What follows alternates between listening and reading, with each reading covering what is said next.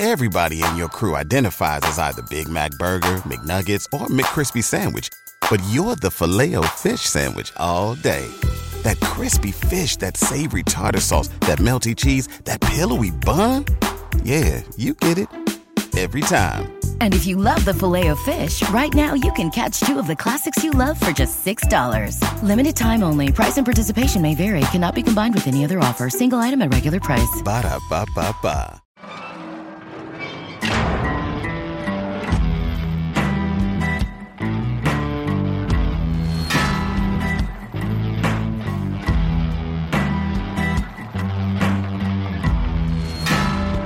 I walk a straight line, shackled and chained.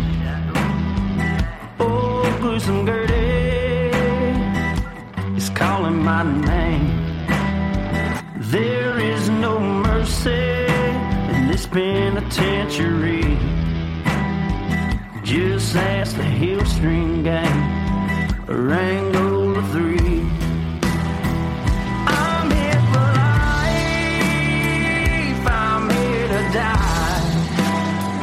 Inside these walls, inside the wire. And when the wolf cries, I know it's over. Oh, bloody Angola. Oh, bloody Angola.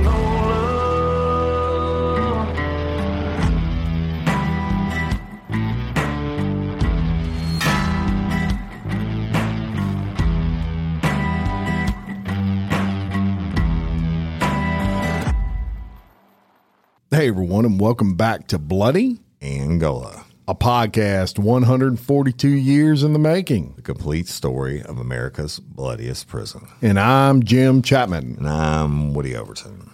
We got a story today for y'all. Yes, yes, yes, y'all. You know, we always told you you get something different. Then this one is going to be way different than what we normally do.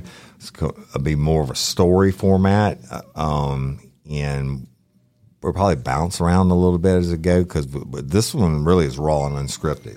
Raw, unscripted, and I'll tell you this, Woody. It, you know, it's a it is a historical story in that it happened a long time ago, and it has some family ties too. Absolutely, it does. Woody Overton, it, it does, and uh, it's a crazy story, straight out of Bloody Angola.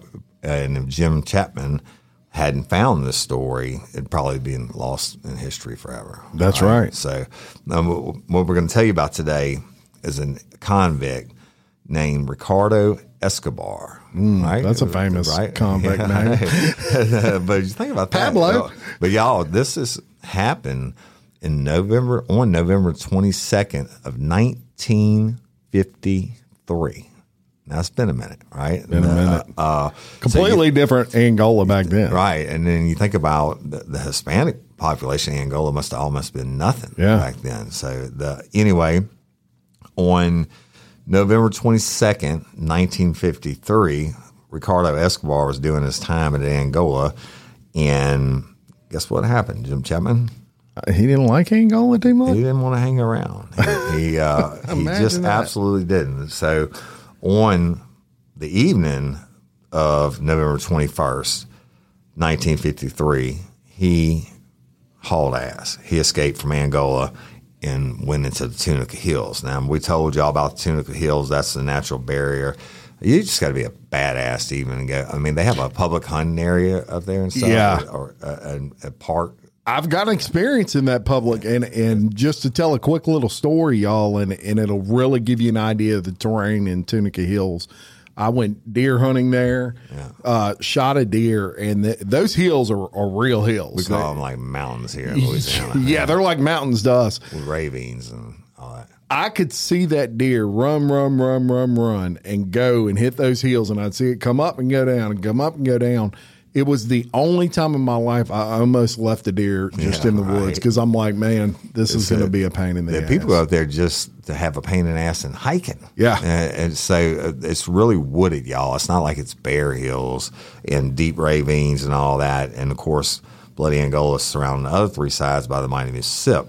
So Ricardo Escobar decided he wasn't going to hang around, and on the night of the twenty-first, he escaped and hauled ass into the uh, Tunica Hills.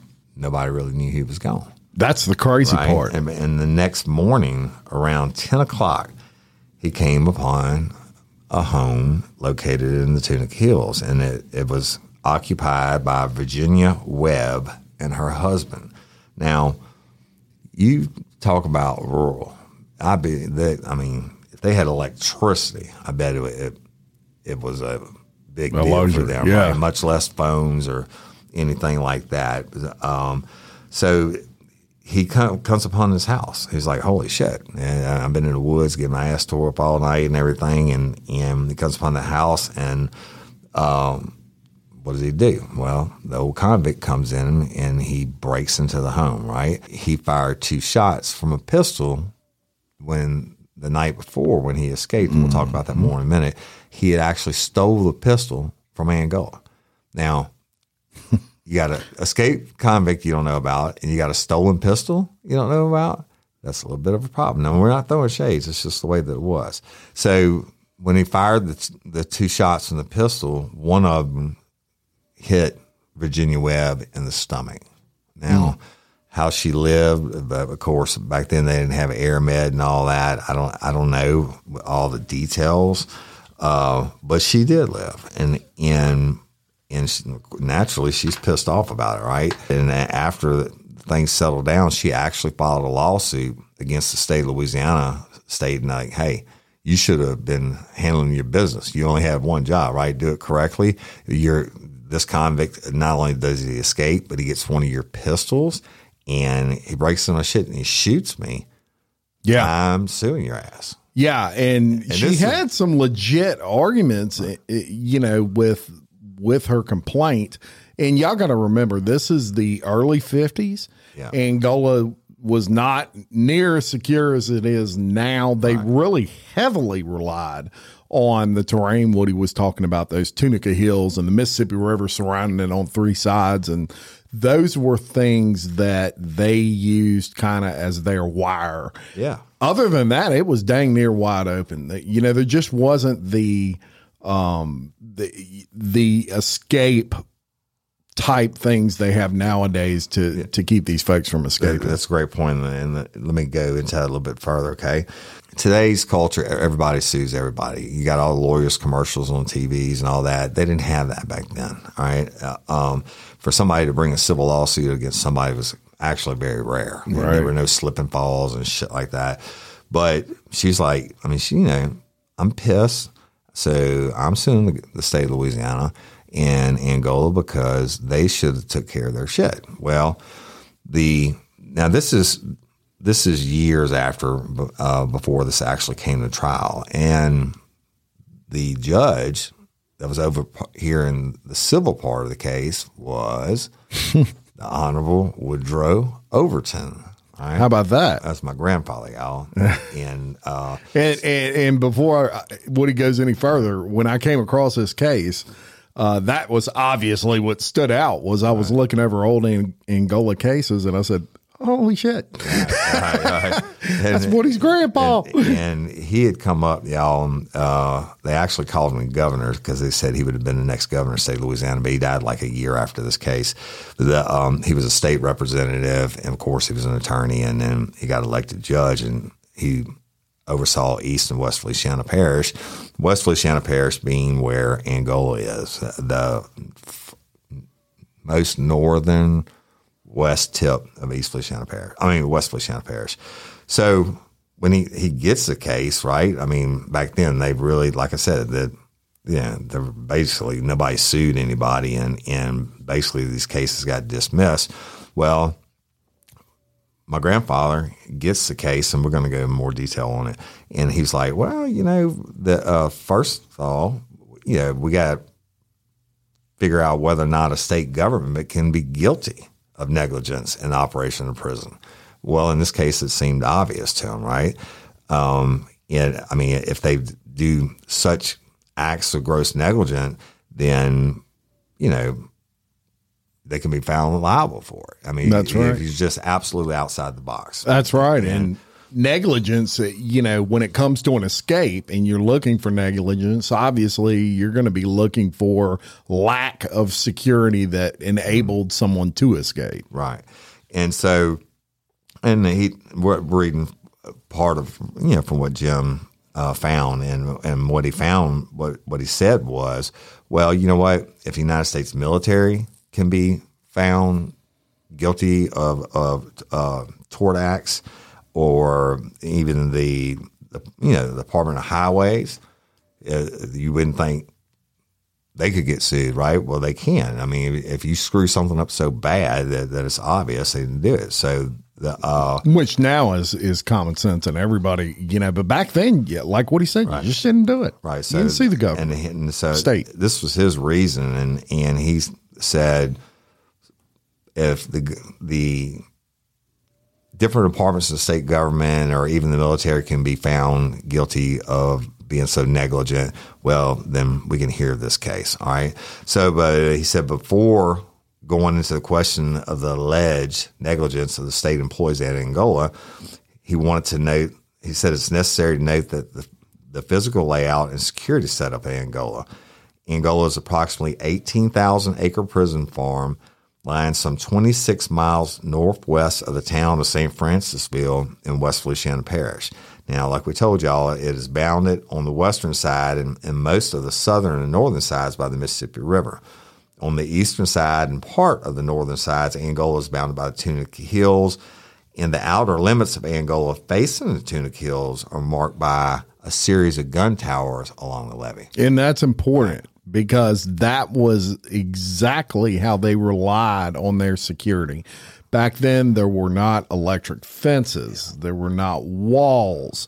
Uh, and even now, you know, the, the primary walls for Angola are the Mississippi River and the Tunica Hills, but they do have fences and, and look, there's wire, yeah, yeah, and you've wire heard us talk about wire, this. Constantine wire on top of Constantine yeah. wire, and the wolf dogs and everything else, right? Back then, not so much. No, they, I mean, because they figured, hey, you going to run? Where you going to run? You're yeah. going to drown in the river. We're going to catch your ass in the hills, right? So that's old it. Red. All, old Red. uh, old Red will chase them down. That's so um, that's all they had. And it was a couple of gun, uh, guard towers. Now, what the guards were doing, I don't know. Uh, but, yeah, like Jim said, there, no, there was no wall or electric fence running along the Tunica hillside for security purposes. And it says, it is very unclear for just what Purposes, purposes. These so-called guard towers serve, right? I mean, that I guess maybe a, a deterrent. It's not like you run away at nighttime. They had the big spotlights and shit. I mean, what's you can't. Yeah, see think shit, think right? about Shawshank, y'all, and yeah. and uh, the big spotlight that they would shine, and that was pretty much all you had to look for. It was more almost of an aesthetic thing and a deterrent right. than something that may actually work, right? And and so. In this, my grandfather's report, he writes, uh, you know, it, like I said, it's very unclear for what purposes these so-called guard towers serve. Now, during the trial part, uh, Captain Clyde Morgan, who's the security officer uh, that worked in Angola for some twenty-five years, he testified that the towers were guard posts, which when a convict goes over the levee. Now, y'all, if you're not from Louisiana, a levee is a, is a raised embankment used to hold water back, right? Captain Morgan said that the towers were guard posts, which when a convict goes over the levee, they can call us and let us know. So they weren't basically even shooting at them. They were just calling in and say, hey, we got a runner, right? And Assistant Warden R F Odom, who had been in Angola nearly nine years, when asked, it, they asked him during trial, asked him the security value of these towers. He, he stated that they're guard towers, right? Percy Tanner, another Angola security officer, indicated his belief that the towers were guard towers. Now, this this is all establishing that the state is, is neg- negligent and like, you're not pro- providing right? I mean, proper you security. Stop. You got the worst of the worst there, and uh, all you got is lookout towers. Yeah, and you can't see them at night. That's right, yeah. and and y'all, this is this is the whole purpose of of. This particular trial was to prove that there was some negligence in allowing the convicts to get out, because there's people that lived yeah. by Angola, right. weren't necessarily on the beeline, right. so they weren't employees of Angola, yeah. but they lived right off the property. Yeah, well, and the deal being, if you know, we do have some escape stories, and we're going to cover in the future where uh, it involves convicts uh, against the people in the beeline. Well, Escobar wasn't trying to hang around. Right, so he mm. ran all night and he got far enough down to, to uh, this house. But listen to this: Captain McGee Reed, the captain in charge over the security of Escobar, testified in answer to a question regarding the purpose of the towers. He said, "Well, they were the, they were there to guard the men on the farm." I mean, right? And, seems like common sense. And then the, the warden Sigler, in his testimony as well, and as a deposition, stated that the towers had little, if any, security value and were primarily useful as fire towers. Even though it seems quite odd for the warden to have such a different views from those of his security personnel, he seemingly is the one to know the security value of the towers. Yeah, and and so I think his point there was, as we've discussed many times in Angola uh, in this podcast, you know, workers or, or convicts at Angola work. That's right. what they do. Right. They don't have a choice. And really, these towers at that point in time were used to kind of supervise them as they worked. Mm-hmm. Once the lights went out and they were inside these camps, mm-hmm. uh, the towers weren't of much value. Right. They were more of value to see if a guy was still hoeing in the field. Right, right. And, and, and again, aesthetic at, at best, right? Mm-hmm. So um, what I want to say, there there are a number of different camps in Angola, and we told y'all about that, right, Jim? Yes. And they're all spread out because it's a working farm, uh, uh, plantation, if you will, and they are spread out for economical reasons and security reasons. Economical reasons being so they can get the inmates into the fields where they were going to be working quicker and back and forth, and security keep them from massing up and, and doing mass riods. But um, so it, they say there are a number of different camps in Angola at different places where prisoners are kept. Around each camp, there's a fence with at least one guard tower. Now, that's very different than today, like mm-hmm. Jim said. The, the, a fence, y'all. They're not saying it was a concertina wire fence or anything. Basically, like a just a chain, chain link fence and one guard tower overlooking the whole camp. So Warden Sigler testified the penitentiary is the perimeter, perimeter of the camps. When the prisoners are outside the confines of their particular camp, the security is a supervision kept over their work. Now, that is what they call pushing the line. And when, yeah. when you see the pictures of the of the uh, correctional officers on horseback holding the rifles mm. on their knees, that's what they call it. They are the line pushers. And if you run from that line, you get shot. Yeah. Uh, uh, and so, but when you're in the camp.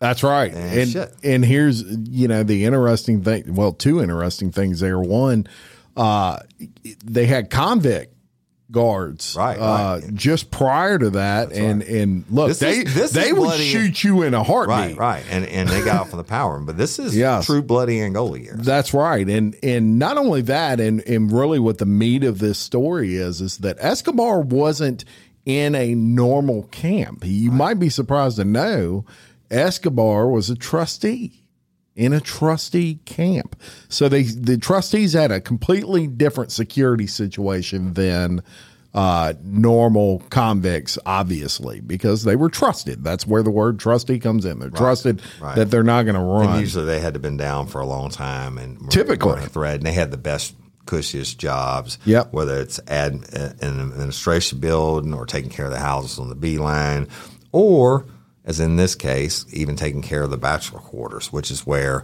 correctional officers would live um, when they were there working. You know, single people coming in. Like when I went up to, to work up there, I was actually living in Baton Rouge and shit.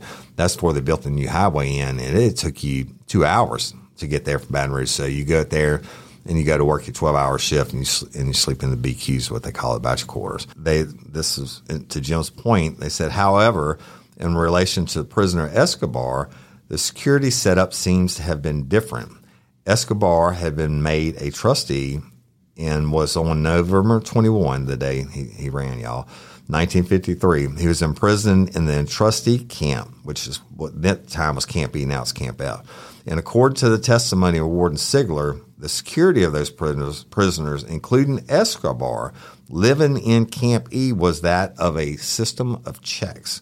Trustees, according to Warden Sigler, have no liberties other than that they are not considered custodial risk to the point of having to be constantly on a guard, but are kept under constant check and supervision.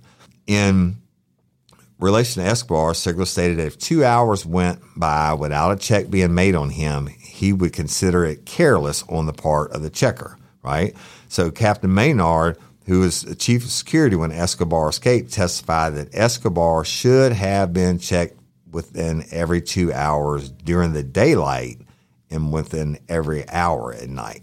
Yeah, so where they might would check your normal uh, average convict every hour, they give him a little more leeway and maybe yeah. every two hours. Yeah, and, and the thing, too, they're not spending money on having some, uh, uh, like you said back then, it was, it was mostly a convict guards and stuff like that. They didn't actually have the guards inside the compound. Yeah. The, like the Camp E, they just, they turned them in at night, and that was it. Yeah. And, and and somebody walked around outside and, and, and peered in the windows. Basically, they weren't even doing full counts and clearing full counts. That's right. And when you're a trustee, look, there's a mental thing there with the with the guards at this time that eh, we don't even check on him as much right. as we do. Yeah, well, shit, I can you tell know. you that. I mean, I mean, I had four. Tiers, two admin seg and two working cell blocks. And of course I did my major counts and stuff. You're supposed to check them, you know, however in between then, and you call it out, and then the girl in the cage writes it down, right? Well, the deal being is, well, fuck, they locked up. You, you're checking the doors every time you go down. You, yeah. They're not getting out, right? That's so right. Can I tell you I went every fifteen minutes like I was supposed to? No, it didn't happen. But listen to this. This was actually testified in the court, and they said, Uh, as additional parts of the security arrangement, talk them. All right. Now listen, to this, this is like the Rape Elimination Act to me.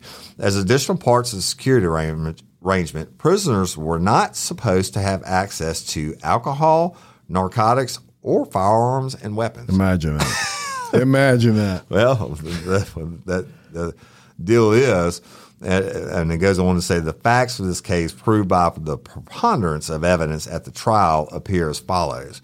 On November twenty-first, nineteen fifty-three, Escobar was a trustee prisoner in Angola. He had a criminal record of convictions of burglary and theft in nineteen forty, rape in nineteen forty-three, disturbance in nineteen forty-eight, carrying a concealed weapon in nineteen fifty-one, burglary in nineteen fifty-two, and on March twenty-seventh, nineteen fifty-two, he was committed at Angola. So he wasn't there long at all for a trustee. I guess they could figure not he, he wasn't a all. murderer, right? Yeah, uh, and you hear that rap sheet, right? and and look, it, this attorney picked up on this real quick, and he's like, what he's trying to do is paint a picture of right. how bad this guy was, yet he became a trustee by December of nineteen fifty-two. Yeah. He was like, put in there in March, right. late March yeah, yeah. of so, nineteen fifty-two. Like so nine months. months nine yeah. months. Yeah. Yeah. It's so, crazy. In December of nineteen fifty-two, he was given the status of trustee. In July of nineteen fifty-three, he was assigned to work as a cleanup man in the Angola Hotel. Oh, now, the Angola we probably need to Hotel. do an episode just yes. on the Angola Hotel. Y'all now, didn't the, know they had that. The dude. Angola Hotel, y'all, was the back, more commonly referred to now as, as the B Q or bachelor quarters. All right, yeah, and, um, and that's where you. I mean, it's it's pretty cool. It, I mean, if you're working out of town, you go work your twelve hours, you come back and you eat, you eat uh, inmate food, yeah. and if you don't leave, they used to have a little store right outside the gate with a little where they serve beer. But if you didn't leave to do that, you went back to your room and, and you had a bed, and the inmates cleaned it up for you during the daytime, and you had a clean shitter, and you got you a shower, and you took a nap, and and got up, or not a nap, you went to sleep and got back to work. But so they signed into the Angola Hotel. Now, on November the seventh, nineteen fifty-three, two weeks before the escape, Captain Reed, remember, oh, I'll tell you about it, who was in charge of Escobar, reported to the Angola officials in a written report that Escobar was capable of working under supervision only, mm. right? However, the record clearly indicates that on the escape day, Escobar was not under close supervision. He was working in the Angola hotel as a clean-up man.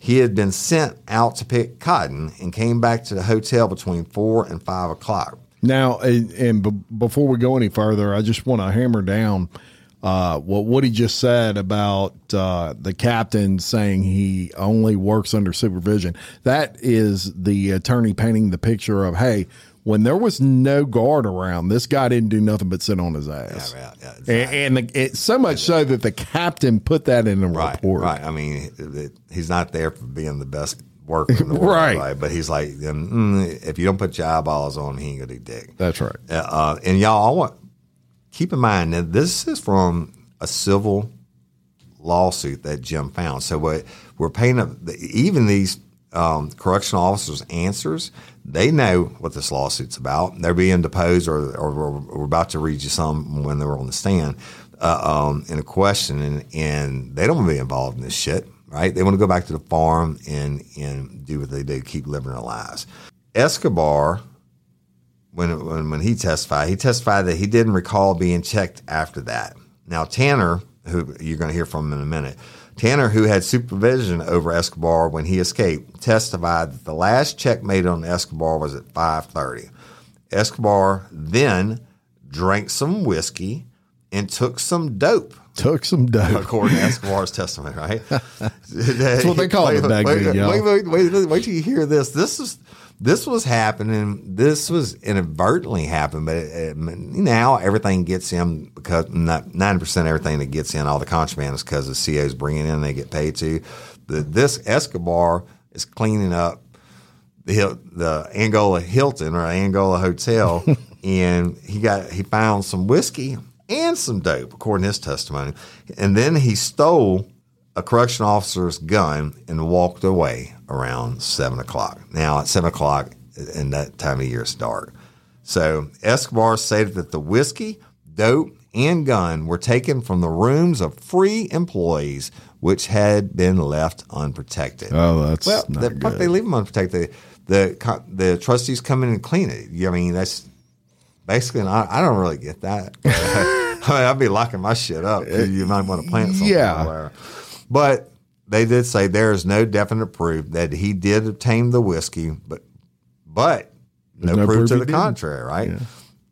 And it is definitely established that he did get the gun and the dope. Yeah. In the fifties, bro. You, you have a, it probably wasn't weed, because I'm sure it was heroin or something hardcore. Both were found on him. That's not like he ran into Tunica Hills and found a heroin dealer and, and, and a firearms dealer, right? The um, record also indicates that a prisoner could have obtained both whiskey and dope. We told you about that.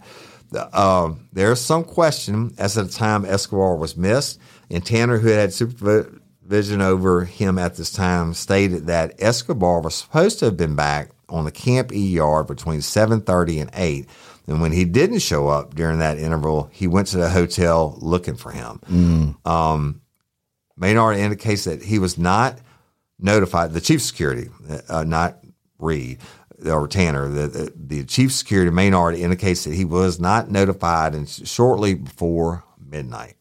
I, I bet not. Right. They're freaking out. You it, know, they even looked before midnight. Right? Yeah, yeah, the last thing they wanted to do was call the chief of security. Right, so you got right. these guards running around, and they're like, "We need to find this dude, and, but I, we're going to get fired." I, I submit to you, they didn't. They were like, mm, "Holy shit!" Uh, maybe glanced in at eleven forty-five, and it's like, "Holy fuck, his buck's empty. Where is he at?" And yeah. They didn't know why he's talking. And then they get then. It, per protocol, they got to call the chief of security, right? Yeah. So, and then he's saying midnight.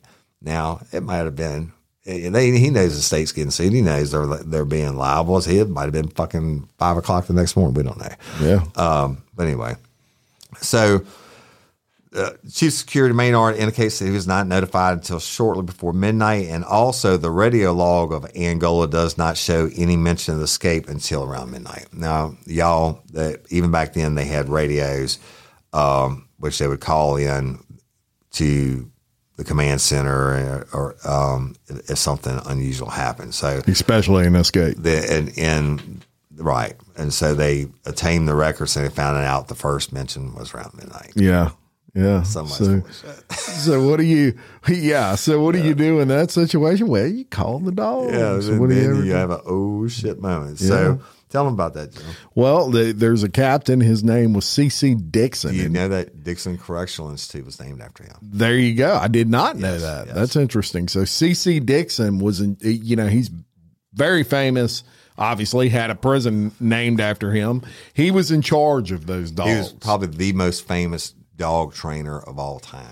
So he gets that call. And look, for him, it's kind of like if you're a weatherman and a hurricane's coming through. Yeah. This is your time. Yeah, you, Scott, you, you want me Scott Cantor, up? Yeah. Get up, boys. Uh, Scott Cantor, you know, the guy on the weather channel. Yes. He gets out the, That's uh, it. And it's, it's a little brisk here. And shit's yes. blowing by his head. But yes. you, you live for that moment. Old right? C C jumped up. He woke up the dog. Get up, boys. Get up, boys. Come on, we got a runner. Run. And while that's going on, they're still having roll call trying to figure out exactly who escaped in Camp E. Right. They didn't know at that time it was Escobar. They might have not done those roll call checks before them, uh, or it could have been they just missed Escobar completely. A lot of times, too, they on on these unofficial counts. That's now it's not like it is now where they have, you know, ten guys on shift on a camp, right? I'm talking about correctional officers. Back then, it would have been like one, and they would walk through and made a mental head count, and I'm sure they missed it, right, for the first one or the second one. And when once they actually made a count, they're not counting faces. They're like, holy shit, we're one short. Yeah, then, now they got to figure out who the hell they're short. Roll calls, right? Right. So they figured out after they're looking through all this that it it was Escobar, and he was missed around the eight o'clock count that they did, or shortly thereafter, and it was definitely established to be an escape after several roll call checks and checks of the hotel an hour or so later. Right.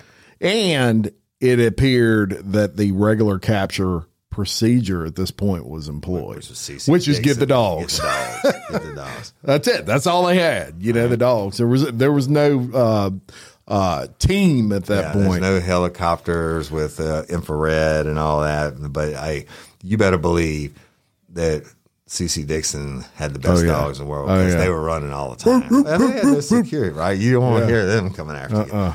you. So they go on the lawsuit and say, from the foregoing, including knowledge of the physical layout at Angola, the fre- frequency of escapes, which was often y'all, the testimony of Angola officials, and all the relevant facts, it appears obvious that the state was guilty of negligence in relation to the handling of Escobar at Angola. This is what my grandfather wrote. He said the state was ne- negligent in allowing Escobar to escape in several particulars. During that the year that Escobar escaped in nineteen fifty-three, listen to this, it's going to blow your freaking mind. There were one hundred two convicts that tried to leave Angola, that tried to run. That's crazy. In one year. In one right, year. That's how many? It's one that? every three days. Yeah, that's basically crazy. And, yeah. Uh, And that's Warden Sigler's telling us. He said the number can probably be explained by the security system uh, of the time. Mm-hmm. And it was relatively easy for a prisoner to leave. The security seems to have been that, um, that it, he would have been missed in a matter of hours. And because of the rough terrain of the Tunica Hills, could be apprehended by the use of bloodhounds and guards before he could travel many miles. They and, relied on that and, and, almost and, to a fault. And, well, yeah. And, and, but they had it down to a system team. Even yeah. nowadays, they, they so nowadays it's a lot more advanced. They'll actually have trustees that they'll, they'll run, they'll, they'll let run, and they, they chase them down. Practice. Yeah. These are trustees that work with dogs. And the practice, and they can tell you how far a human can get on what terrain, and they'll set up the perimeter outside of that now. And, Absolutely. And, and so C C. Dixon was instrumental in all this. Yeah, and there were no cameras no, back then. No, I mean, there was nothing. And the, um, however, such a system, in effect, deliberately exposed the people living in close proximity to Angola to a perilous and unnecessary risk. The operation of any concerns, be it business, prison, or otherwise, which creates a risk, danger, nuisance, or cause of harm to another is actionable negligence. Mm. And there is no question but that Virginia Webb was subjected to this risk and harm was injured thereby. And then this, again, that's what my grandfather wrote. Agree with that one hundred percent. And what that, you know, what that case was trying to prove there was what we pointed out in the beginning, and that is they have civilians, if you will, uh, outside of those, you know, the property of the prison, and they're being put at risk because Angola at that time, people felt uh, the security measures were not what they should yeah. be. I mean, I mean, one hundred two, one hundred and some running. Uh, I think they felt pretty safe because of the amount. I mean, they caught all these guys, or they yeah. died, right? And and but the, they weren't in the bachelor or in the Angola hotel getting pistol and dope and, yeah. and whiskey. Uh, but so my grandfather goes on to write, anyone that knows or has a chance to study Escobar, observes his actions, and study his criminal record can obviously see that he is a dangerous criminal.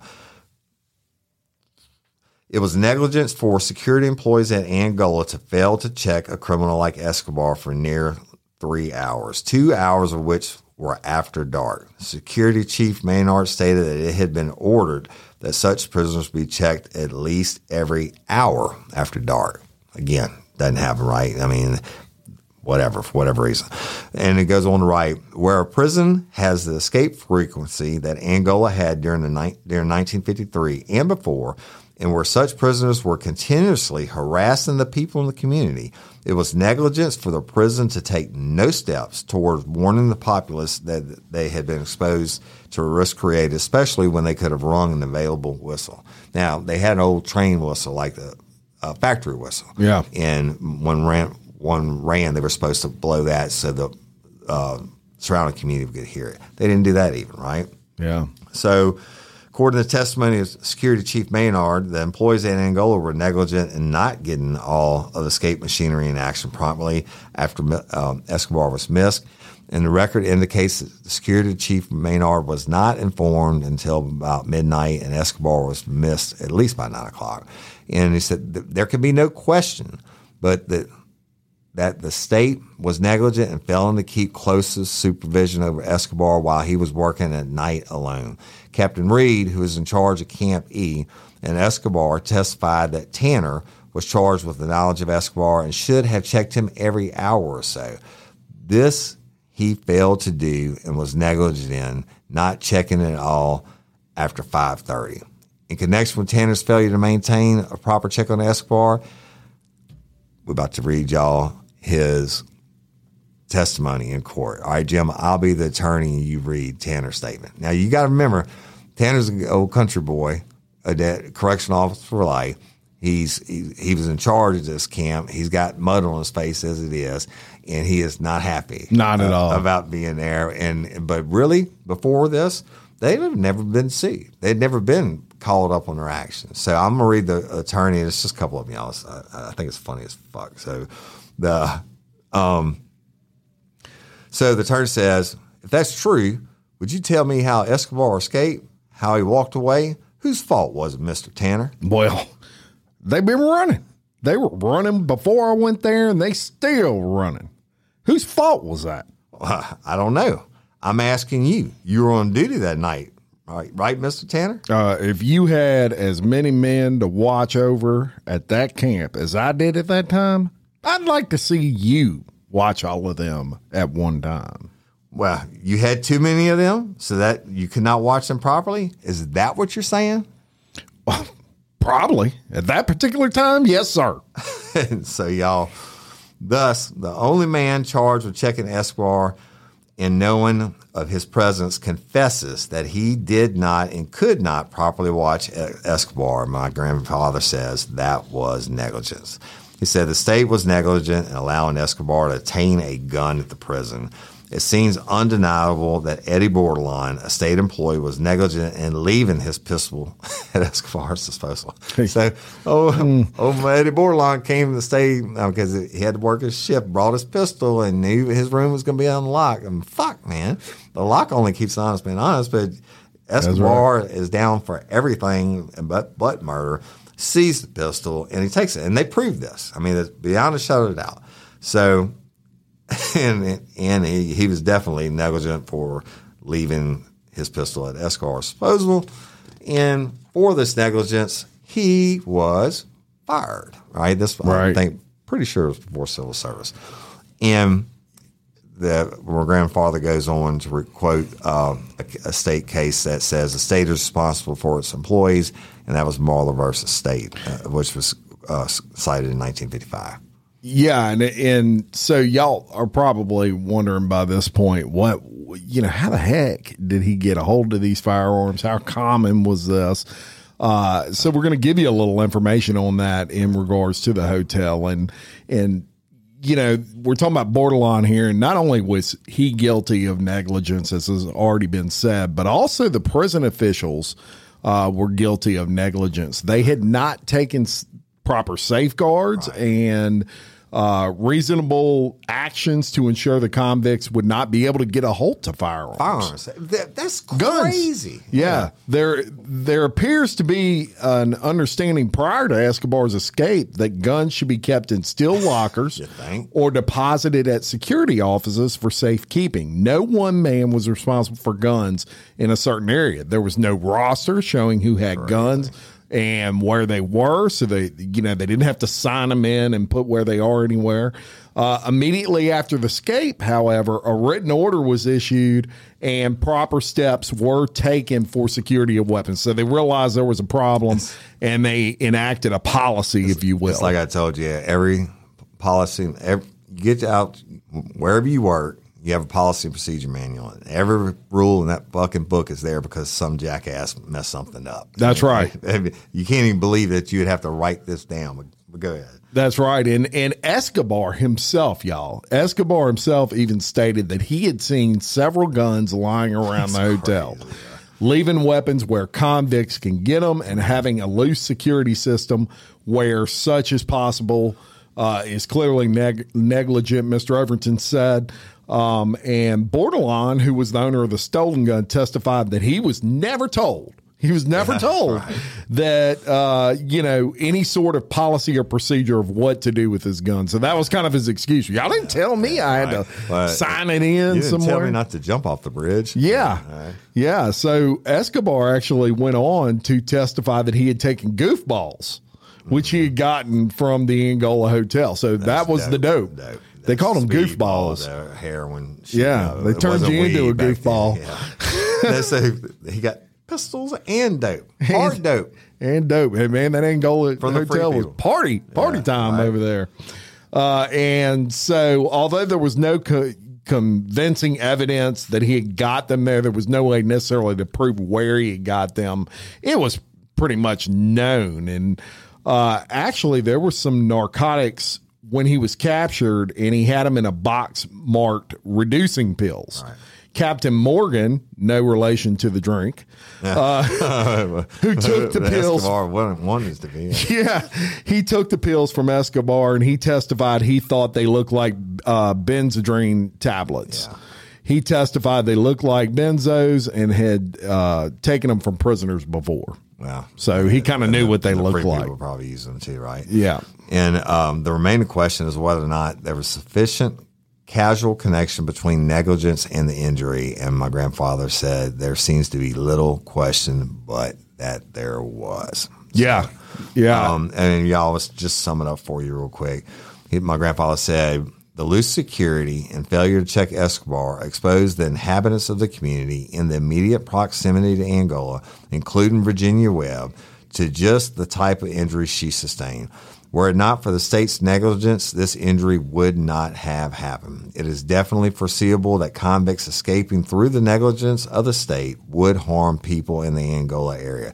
This injury was directly within the risk area created by the negligence of the state and its employees. So that's what he says. So, uh, so there's an act to authorize the Department of Institutions to pay certain claims for damages sustained, uh, I guess like a piggy bank. Mm-hmm. Um, but my grandfather said there is no question but that Escobar was an active escape in this instance. And also, there's no question that, that Virginia Webb could have received up to the one thousand dollars limit for damage she incurred as a result of the escape. But I'm going to tell you what he ended up doing ultimately, right?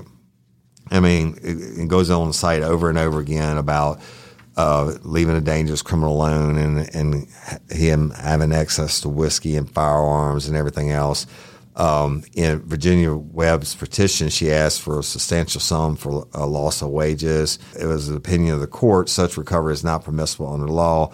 In Louisiana, a married woman's wages are community property, and blah, blah, blah. This is all back then, y'all. But I'll tell you, in the end, at the end of the day, uh, Virginia Webb went on to say she was suffering, probably was, that uh, for the bodily injuries and had mental pain and suffering and psychotic depressed reaction, et cetera, et cetera. Now, this is a probably the the version of the modern day lawyers trying to get more money, but maybe she really was hurt that bad. And um, so my grandfather ended up giving her a ten thousand dollar reward for past and future pain and suffering, and but uh, and the, he gave her an extra five thousand dollars for the mental shock and the anxiety from that, from going on that night. So for the, for the, this, my grandfather wrote, for the above and forego, foregoing reasons, there should be the judgment in this case in the favor of the plaintiff, Virginia Webb,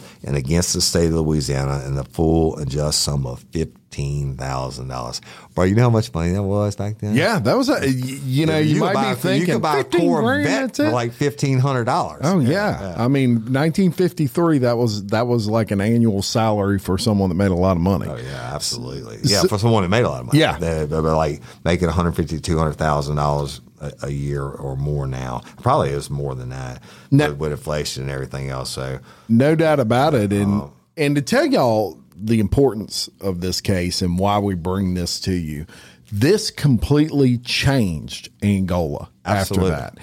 Uh, after that was a lot of money the state had to pay out, and you better believe heads heads yeah. were going to roll. Oh, yeah. A lot of people ask, got fired. Mister Bordelon. Yeah, yeah, counts increased. They finally had like a book that you would right. sign your weapons in and out of, and eventually that would change to where guards didn't even carry guns. Right. Uh, all of that kind of started with Miss Webb's case. Right. So this is something that we just gave you that is of huge historical oh, significance right. to Angola, and it's pretty cool that my co-host on this show's grandfather is it's, one is the yeah. guy who presided that was, over that. That was a real treat, man. I mean, you found that, and actually. Um, Jim is the one that does all the research and, and everything. I usually have everything that laid out for me, et cetera. But I was in the studio on Sunday um, recording for, for regular real life, real crime. And I was do, digging through these other papers, and uh, I found this one. And I called my mom and dad.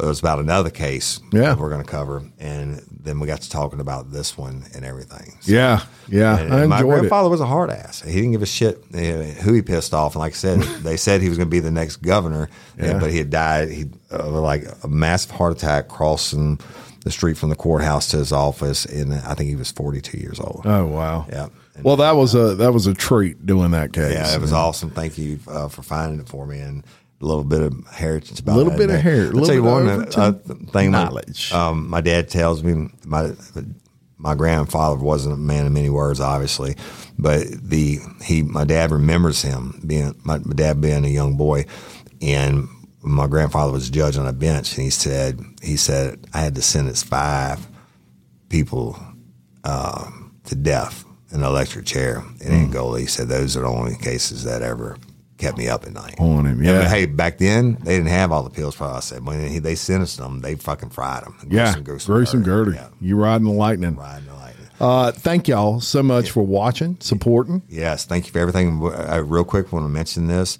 this Saturday, June third, yes. downtown Denham Springs, have a uh, huge benefit for Corporal Sean Kelly. Yeah, and today.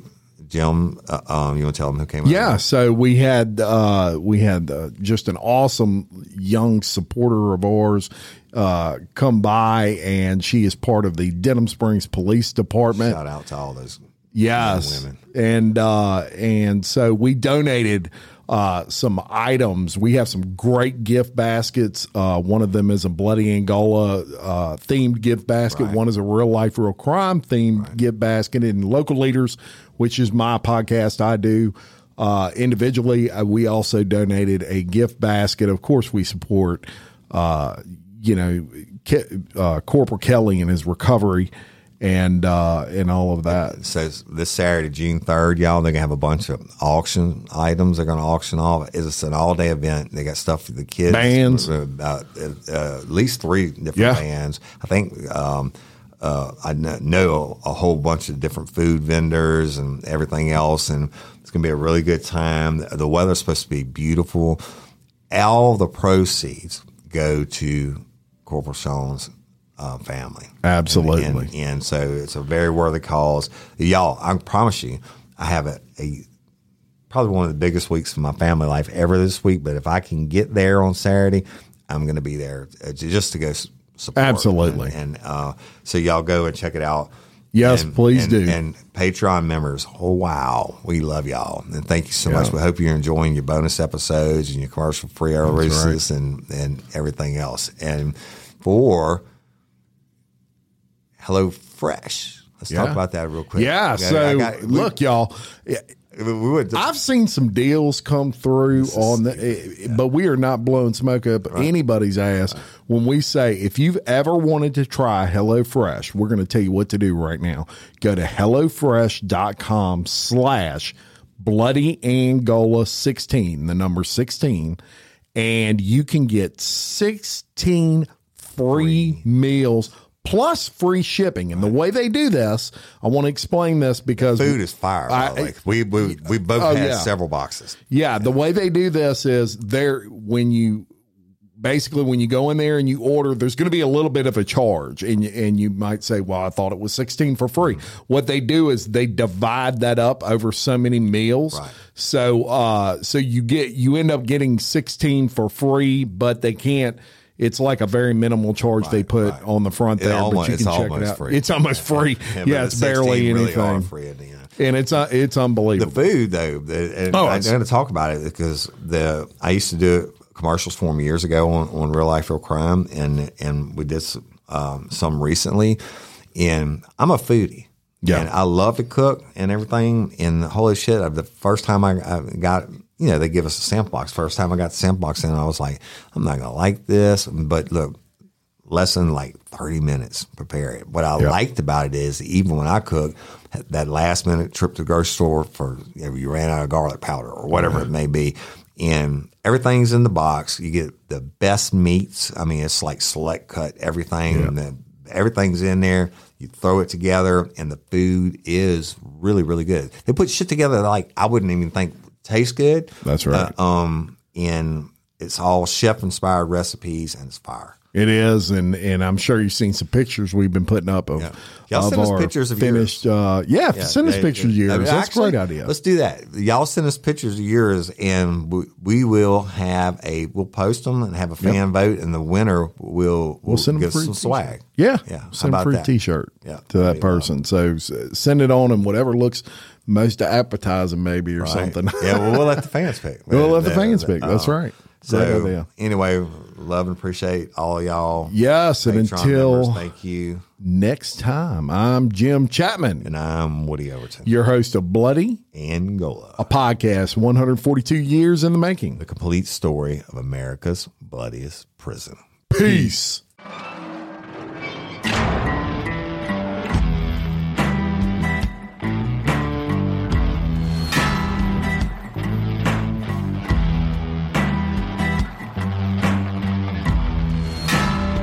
I walk a straight line, shackled and chained. Oh, gruesome Gertie is calling my name. There is no mercy in this penitentiary.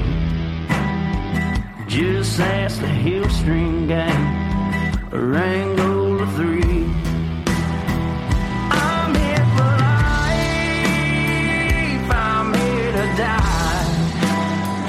Inside these walls, inside the wild. And when the wolf cries, I know it's over. Oh, bloody Angola. Oh, bloody Angola.